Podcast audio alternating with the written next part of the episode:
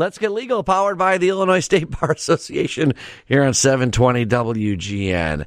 Mike Leonard, we always end up chatting right up until we go on the air, my friend, and uh, we proved him right this time as well. Good Yeah, to talk we, with we you. We almost broke the rules, John, and started started our uh, kept our social conversation all all the way to the air, which would have been Well, well, dangerous. Yeah, right. We talk about such dangerous things. LeonardTrialLawyers.com is where you can go to talk to Mike. And whenever you're on, we get a ton of calls. So 312 981 7200.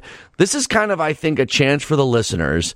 And I think, Mike, you enjoy doing this as like a look behind the scenes at how it works to either be an attorney, be a defendant, be a prosecutor. I mean, you know a lot about all these things. You're, you primarily do a lot of federal court stuff, but you've done it all. Do you like answering the questions when people have like the quirky things like how do you get over a case you lose stuff Oh like yeah, that? it, it's very fun and, and it's thought provoking. It's the kind of stuff you talk about with people outside the law all the time. So uh, it's really fun to answer them. My only concern is when you say I got a question, am I going to be able to answer it? But Oh, yeah. If it's based upon experience, absolutely. Right. I enjoy talking about it. 312 981 7200. I already got some calls in, but I do want to do this because we've been putting this off. Uh, I, I th- think that you and I both realize we are both true crime podcast listeners, right? Yes, I'm a, I'm a aficionado of the true crime podcast. It's a great genre, isn't it? It is. It is. And I think the one that kind of jump started it was Serial back in 2014, 2015. Sarah Koenig, and they did the whole thing with Adnan Syed. Yeah. And whether he uh, killed uh, Hae Min Lee. And this, it was this case that was pretty open and closed to prosecutors, at least. And the jury thought so too. And she dove in and kind of poked some holes at some of the things that were going on in the case. Well, anyways, it's it's been on this meandering journey in Maryland, and last month we find out that uh, he's being released. In fact, it's the prosecutor's office that pushed for this, right? Yeah, and it's gone. It's gone even farther than that. Yeah, so I think that was probably. I mean, is it recognized as the first crime podcaster? Uh, maybe. I Yeah. think the first one that really captivated. And for a Yeah. lot of people, it was the first podcast that they listened to. Yeah, to. and I was looking at the numbers. That was 2014. Yeah. and we're now eight years past that. So there's no question that that podcast had a major impact upon him getting released. I think, but for the podcast, we're not talking about this today. 100%. And even some people in his family ended up not loving the way the podcast went, but they still said, had it not been for that, we wouldn't have gotten where we were. So, as, as far as I understand, enough people looked into it deep enough that they felt like they no longer had confidence in their case. The state didn't. So they went to move to try and vacate the trial, right? That's that's got to be So, so what the state did, yeah, a couple of things have happened in recent in recent note, including this week. So Oh, you have new uh, updates for me. So, so the prosecutor, you know, they moved to vacate the conviction, which would mean they could either retry him or not retry him. Okay. Okay. So the judge gave him 30 days to make that decision. They've made that decision. They're not going to retry him. So people then ask, well, does that mean he's exonerated? Yes and no. Unfortunately for him, you know, he's he's not going to be retried.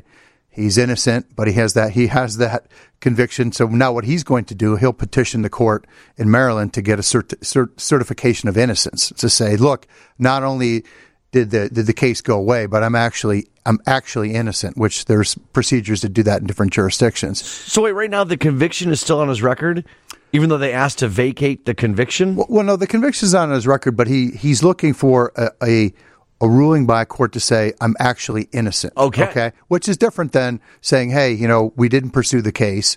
Uh, he's actually looking for a certification of innocence, which would be which would be great for him. And you know, the other interesting event which is happening is is the family objected and filed something in court saying, you know, gee, you can't do this. There was a, Lee's family, the victim's yeah, family. the- yeah. They, they said, well, there's a Maryland law that requires notice to the victims in certain instances. Um, I don't think that law is going to have any impact upon the prosecutor's decision. It doesn't, of course. But, and, and I think the court's going to take the position like, hey, I understand you're making the objection.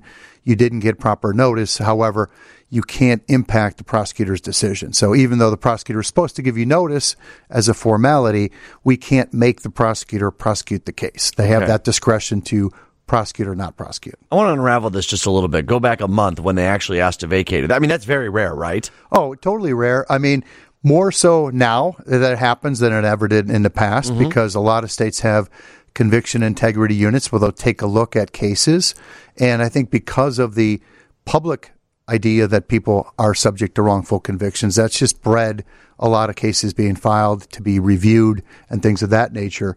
Uh, but the Syed case, we, we can't forget one thing. What what happened was that the prosecutors in that case said that they had doubts about the integrity of the verdict uh, because of what's called exculpatory evidence. Okay, right. And, and I think we were going to try to talk about one of our last times. We just didn't get around to it because I think you were you know you were hogging the mic, John. Quite quite frankly. But uh, but what happened Yeah. was the prosecutors looked at the case and really I think spurred on by the podcast and the publicity that generated. Because if we step back one more step, John, after the podcast, there was a motion for a new trial. It was denied by the appellate court. Right. The trial court said, "Yeah, you can have a new trial." Maryland appellate court said, "No, and said no, you don't get a new trial." So then we had, you know, four years of limbo, so to speak. But you had a new prosecutor in the office, took a fresh look at the case, and really decided that exculpatory evidence had not been turned over to the defendant and his counsel way back in 2000. And what we mean by that is, you know, material that would be could change the outcome of the case and that was favorable to the accused. Right. And the significance of the evidence in this case was strong. He had, it turned out, the the government had failed to turn over uh, witness statements that indicated that there were two individuals who not only had the opportunity to do it, but had the motive. There was evidence linking them potentially to the crime, and that was never turned over to the defense. So Okay. that alone, you would have thought would have gotten him a new trial in the first instance. But you have to give kudos in this instance to the prosecutor because they came forward and said, look, we've taken a look at this. We have this exculpatory evidence. They have a duty to disclose that. And they had problems with the conviction themselves. Okay, so as a defense attorney, are you always confident that the exculpatory evidence is getting to you? Or does every defense attorney always wonder, is something being withheld from me? We always wonder. Right. But but the issue comes up all the time, John, and there's two sort of as you know, there's the federal court system and the state court system. Right. The federal court system has really come around and puts a heavy burden on the prosecution to produce anything that's exculpatory. However, despite the admonition at the beginning of the case, they have to turn over exculpatory evidence, despite the case law and Supreme Court decisions and how important it is, it still happens. You know, we still are arguing oftentimes, even the case we had last month in federal court in Missouri, Right. we are arguing that they didn't properly and timely turn over exculpatory evidence. So the issue comes up all the time. Sometimes it's a question of timing. Sometimes it's a question that it wasn't disclosed at all. But on the state court level, it's much more, I would say, loosey goosey, and you don't have as much confidence that you're going to always get exculpatory materials. We're involved in a case right now um, where we're petitioning the court for a new trial because evidence was, in our view, withheld at the time of the original trial, and so we're seeking to get uh, a new trial for for our client. But these issues are, are, you know, somewhat common, not in every case, but they come up a lot. Is is there ever like a dispute over what is the does this fall under the under the realm of exculpatory, right? Because some people might look at some evidence as exculpatory, some might not, right? Yeah, well, that's the problem because the prosecution will take the position with the court. You, you may file a motion uh, because something comes to your attention that was either belatedly disclosed or never disclosed, and there's an argument about whether it's favorable to the accused or not. Right. Uh, which is kind of funny, but you know that's the problem when you don't have a system of hey, it's an open file. Which you know in a in a pure world. It would be an open file, meaning whatever the prosecution has, Every note, you get every it, document, you yeah. get it, you get it immediately. You don't have to wait till ten days before trial or whatever. So that's not what it is. Every I mean, No, like, it's not. So you have prosecutors making decisions on what is exculpatory, what needs to be turned over, right? It's not a concept of a purely open file where you get everything when they get it. And also, you know, when you're in federal court, uh, there's things called the Jencks Act, which governs the fact that you may not get, you know, witness statements, grand jury statements until right before the trial, which makes it very difficult to defend your client. You sometimes feel like you're doing it on the fly. And depending upon the jurisdiction you're in, versus Chicago, for instance, versus federal court in St. Louis, in federal court in St. Louis, we're getting stuff 10 days before the trial that we had never seen before from literally dozens of witnesses. seems close. That would not happen here in Chicago, but the jurisdiction has their own set of local rules and their own sort of precedent. And so you have to be mindful of that. I can hear state prosecutors listening right now screaming into the void. I want to speak up for them and stand up for them a little bit, Mike. Come on, they're well, John. They are doing be, what they're doing, John, right? They, I mean, should, they should be calling it. No one's accusing them of anything. I'm just saying the rules and standards are different on the federal court level versus the state court level. It's mm-hmm. just a different set of rules, different set of case law that governs when things have to be turned over. And like I said, in federal court there's a different standard, different set of rules depending upon what jurisdiction you're in. So obviously the obligation of the prosecutor is to turn over everything that is exculpatory, but there's often disputes about whether something is exculpatory whether it's been timely disclosed and, and issues along those lines. I, I imagine there's, I mean, I love to think that every single actor in, in the system is, it removes themselves and their biases from situations. But I, I know that we know that's impossible and we try to adjust and do whatever we can. But I could see a prosecutor with a piece of evidence that certainly does not prove that the, the defendant didn't do it. They know they did, but boy, they know that that defense attorney could use that in some way to cloud things up a little bit and I, am not a prosecutor, so please, if there's anyone out there that says this never happens, please don't say that. Uh, maybe I'm wrong, but I could at least see someone being like, "Oh, come on, this guy did it. This is just this little thing that that could be cloud that could cloud the judgment of people." Yeah, I'm not going to hand that over. Well, look, everybody in the system is human, right? Everyone's making judgments. No one's accusing prosecutors at whole of not turning over exculpatory evidence, but we know that it does happen. Mm-hmm. There are cases where it happens. The Adnan Syed is one example. Uh, I've had numerous examples in my career, and sometimes it's a question of judgment about whether it's exculpatory or not, or the timeliness of it. But you're right. I mean, that does happen. I hope the, the prosecutors lit up your phone lines right now, Please John. Do. They don't seem to be, no. but uh, it's just us talking about the issue. Yeah. I, I, I want to dive in because I actually was listening uh, deeper into uh, how the relationship between prosecutors and defense attorneys work, uh, but we're up against the news. And I also want to get to Kurt's call in just a little bit. So let's take a break right now. By the way, if you want to reach Mike Leonard, he's a great guy to chat with and also defend you, of course. Leonard Trial Lawyers is where to go.com. And uh, you can call him as well. The phone number, Mike, I'm trying to find on the website. There it is 312 815 6572, right? That's good, John. Or the direct number, 312 380 6559. Okay. I sound like, I feel like I'm talking like Better Call Saul. You know? Let's take a break for the news on WGN. 720 WGN. That's right, Dave Bennett. And uh, this is Let's Get Legal. It's powered by the Illinois State Bar Association. Mike Leonard and I going back and forth on fascinating cases in Illinois history. At least to us. Yeah, we need to make a podcast. How about let's, that? Let's do it, John. I well, know yeah, you've got both a lot of us have a lot of free time. You got a lot of free time. You maybe give up your Blackhawks gig. Yeah, and, no, no, no, no, no. Don't ever say that. Not on this station. Uh, LeonardTrialLawyers.com is where you go. Uh, we're going to get to Kurt in a moment, but you and I were talking what is the relationship like? I always wonder is are do defense attorneys and prosecutors get along cordial, friendly out to the bars, clinking beers afterwards? Sometimes maybe so, no. Well, it's not like TV, but I would I would say, you know, you you sometimes get along extremely well with your opposing prosecutor and sometimes you don't. And, you know, part of it's being a human, part of it's sometimes contentiousness associated with a case.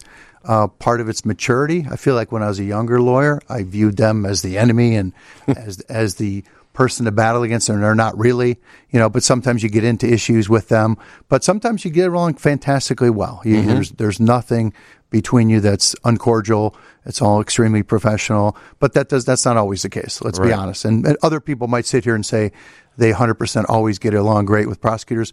That's not been my experience, but you know, I, I try to, and uh, I feel like as a as a maturing lawyer, I I do much better at that, and because I realize they're they're really not the opponent, but sometimes you get in disputes with them about things that you think they could do better or could do earlier that you disagree with. But right. most of the time, there's really no reason to expend that energy uh, fighting with the other side in that manner. It just doesn't really help you too much. But in terms of uh, having drinks after the trial. That, that doesn't typically happen. You can have great relationship with prosecutors outside the courtroom, and you know them and you see them around and all that sort of stuff, but not not necessarily like TV. All right. Okay, that's good to know. I think that's like most professions in the world. When it goes on TV, it's not exactly what it is. 312 981 7200. All right, Kurt, you've been holding for a while. I apologize. Uh, go ahead and, uh, Mike, why don't you put on your. Do you have any headphones over I there? Do. I do, John. Why don't you do that? And then you should have a little dial with the headphone thing if you can't hear me. Uh, all right, Kurt, go ahead. Yeah, Mike, I'd like to get your expertise I've, on an employee contract if I could. Okay, an employee contract. You know, our next guest at 2 o'clock is going to handle a lot of employment law, but maybe you could shoot the question out and see if Mike or Laurel are able to answer it. Go ahead, Kurt. Yeah, so I'm finding that in my employee contract, uh, companies wanting any dispute issues to be handled by arbitration rather than a jury trial. And it's something that I just wonder why would a company want arbitration versus a jury trial? All right, Mike, your thoughts yeah, on it. That's a good question. Of course, arbitration does not apply at all to criminal proceedings that cannot be arbitrated. But what happens in in employment contracts, and I think the next guest is going to get more deep into this, so I'll just keep it quick. Employers can have provisions that say you have to arbitrate all disputes, meaning forced arbitration. Correct. So, so, but the courts say it's not forced, which is interesting. But mm. it will say that you know if you have a dispute arise either under an employee contract or even uh, more more commonly things like discrimination, claims of that nature, any employment claim that you have related to your termination or the terms and conditions of your employment, you don't get a jury trial, you don't get a trial at all, you don't get to go to court, you have to arbitrate it. Right. And why the employer likes that is they would view that as a, an opportunity to uh, number one streamline the process, pay less money in the process, but I think most importantly, they view it as the the evils of the jury trial to the defendants, the employers, are that you're going to get if you win a large, much larger verdict than you typically might get from an arbitrator. Sometimes those arbitrators are hired or chosen by the the company. In fact, well, here's the interesting thing, John. So, the, one of the biggest organizations called AAA Arbitration. For the last two years, I've been on their panel. So sometimes I am the judge arbitrator oh, on really? cases. Yeah, yeah. So so it's interesting. interesting. Yeah. Okay. But the but the parties you, you select the person who's the arbitrator. Right. Laurel Bellows Bellows will be joining us. She's an employment law expert. Uh, and has done a ton, including she's passionate and, and, and, chatted a bunch about the Ending Forced Arbitration of Sexual Assault and Harassment Act, which finally passed this year by, and on a big bipartisan uh, level. And in fact, it went ahead and voided previous agreements as well. So we'll dive deeper into. I that. won't touch that. I think Kurt should hang yeah, on. Yeah, Kurt, hang on the line. Yeah, because, but from uh, my standpoint, who likes to try cases, even though I am an arbitrator on the panel, I like I would like the chance for every case to get to a jury trial if it could. Yeah, amen to that. Okay, uh, let's talk about uh, what happened uh, at the end of last week. You and I have been talking back and forth, kind of updating each time we chat about what's happening with President Trump's case, Mar-a-Lago, and it's getting a little convoluted with where we are in this because the 11th Circuit Court of Appeals basically said that uh, the FBI could get classified documents even while the special master is going through this. I believe it went, then it went up to the Supreme Court, challenged by President, former President Trump, and they just said, we're not taking this case, right? Yeah. So I would say, even though it seems from the press a lot has happened. I'd say in the last couple weeks, not a lot has happened. But the big event that people are talking about is that Trump's team took the 11th Circuit opinion up to the United States Supreme Court on an emergency basis, seeking a ruling that, with regard to 103 documents taken from Mar-a-Lago that are clearly classified, there's no dispute, they're, they're labeled as such, whether the DOJ could continue its investigation, use those documents that are clearly classified, or whether they had to stop action and give those to the special master and not rely upon those as part of their investigation. The U.S. Supreme Court, which was no surprise to anybody, just summarily denied that request to hear the case in a, you know, basically one sentence order that they're not going to take it up, which doesn't surprise anybody because typically, you know, things like disputes over document production and privilege, you're going to let the district court, the special master do their job develop a full record. There may be issues to appeal again to the 11th Circuit and to the U.S. Supreme Court after that, but they're not going to jump in in the middle right now. It's much too early. Right. No, and I would see that, but someone could make the case that this is this is the former president we're talking about here. Sure, and that's the argument they're making. They were trying to make the argument that executive privilege applies. This is a special actor. It's a unique actor position in our government. Therefore, the Supreme Court should take the case. The Supreme Court didn't take the bait. Um, John, the other thing that happened this week uh, on the Trump front has nothing to do with Mar-a-Lago, but the January 6th committee issued yeah. a subpoena to him to oh, yeah. come in and testify. Can you imagine what TV drama that would be? I don't think it's going to happen. No, it's not going to happen. But can you imagine? He his response was they should have done it earlier. Why did they wait so long? But he he has no intention of appearing. The big question is: Is anything going to happen because of his refusal to comply with right. the subpoena? probably no. But see, Bannon, they they they, they Sure. found him guilty of this, so, right? So what the what the um, what what Congress has done, or their, their Senate committee has done, they they've actually referred a couple of witnesses who refused to testify and provide evidence. They referred them for prosecution. So the the DOJ actually brought two contempt cases against you know lower level witnesses. No one believes the DOJ is going to bring a criminal case against Trump for not complying with the subpoena. The other option would be far less than a prosecution. Either the committee itself or Trump's team could go to the court, you know, either party seeking an order to qu- essentially quash this subpoena or enforce this subpoena. So I don't even know if that's going to happen. Right. And people are also banking on the fact that the Senate, the majority may change hands. The committee's work may be done. So therefore, the dispute would be mute. No court would even hear it anyways. Right. Have you changed at all your prognostication about where this ultimately ends up happening? You said pretty early on, right after the, the raid at Mar-a-Lago, that you still felt that there was very little chance the former president would be charged with anything. Is there anything in the last couple months that has changed your mind on that? No, John, I'm still sticking to that video soundbite you have of me about two months ago saying Trump will not be prosecuted for anything arising out of the Mar- Mar-a-Lago documents. I still stick with that prediction. However, I did predict the Bears were going to win on Thursday night, so I, I don't know if I'm a good prognosticator. Right. And also, before people text on in one way or the other, he's just making a prediction, people. That's not his opinion one way or the other. Let's take a break. Then we got more coming up on Let's Get Legal, powered by the Illinois State Bar Association on WGN. 720 WGN. Your, oh, I almost said Your Money Matters. No, this is Let's Get Legal. Uh, That's my other show, Mike. Your Money Matters on WGN Monday through Thursday. You should come onto that program, too. I'd love to, John. You could you some- invent some legal issue that relates to how your money matters, and I would address it. There are actually intersectionality between those two subjects quite often. Well, especially when you get charged by a crime based upon your use of the money. One hundred percent, and there's bankruptcy issues, IRS issues. There's a lot of uh, crossovers, um, but not on today's show. We're talking with Mike Leonard, and uh, we got a question from Jeff. I like this question, Jeff. Why don't you give it to us? Um, hi, Mike. Um, first of all, let me preface it real quick by saying, although our, our criminal justice system in this country is not perfect, it's still probably the best in the world. Um, why is it, Mike, that the as the element of truth has very little to do with anything in our criminal justice system? And Jeff, by that, do you mean that evidence can be limited because the court finds it's not relevant, and you're you're suggesting that any fact should be admitted? Is that is that what you're getting at? No, I'm asking why the element of truth, the actual truth as to what might have happened, the truth, is really irrelevant. So I guess that is I mean, kind it always seems like it always seems like they the attorneys skirt around the truth. It's almost like they don't want the truth coming out. It's like let's skirt around this and go someplace else. Yeah, that's an interesting observation. Um, I think you know. I think you get to the the foundation first in a criminal case that it's proof beyond a reasonable doubt, right? And the government's burden to prove that versus someone proving that something actually happened. There's just you have to meet that that standard. Is that kind of what you're getting at?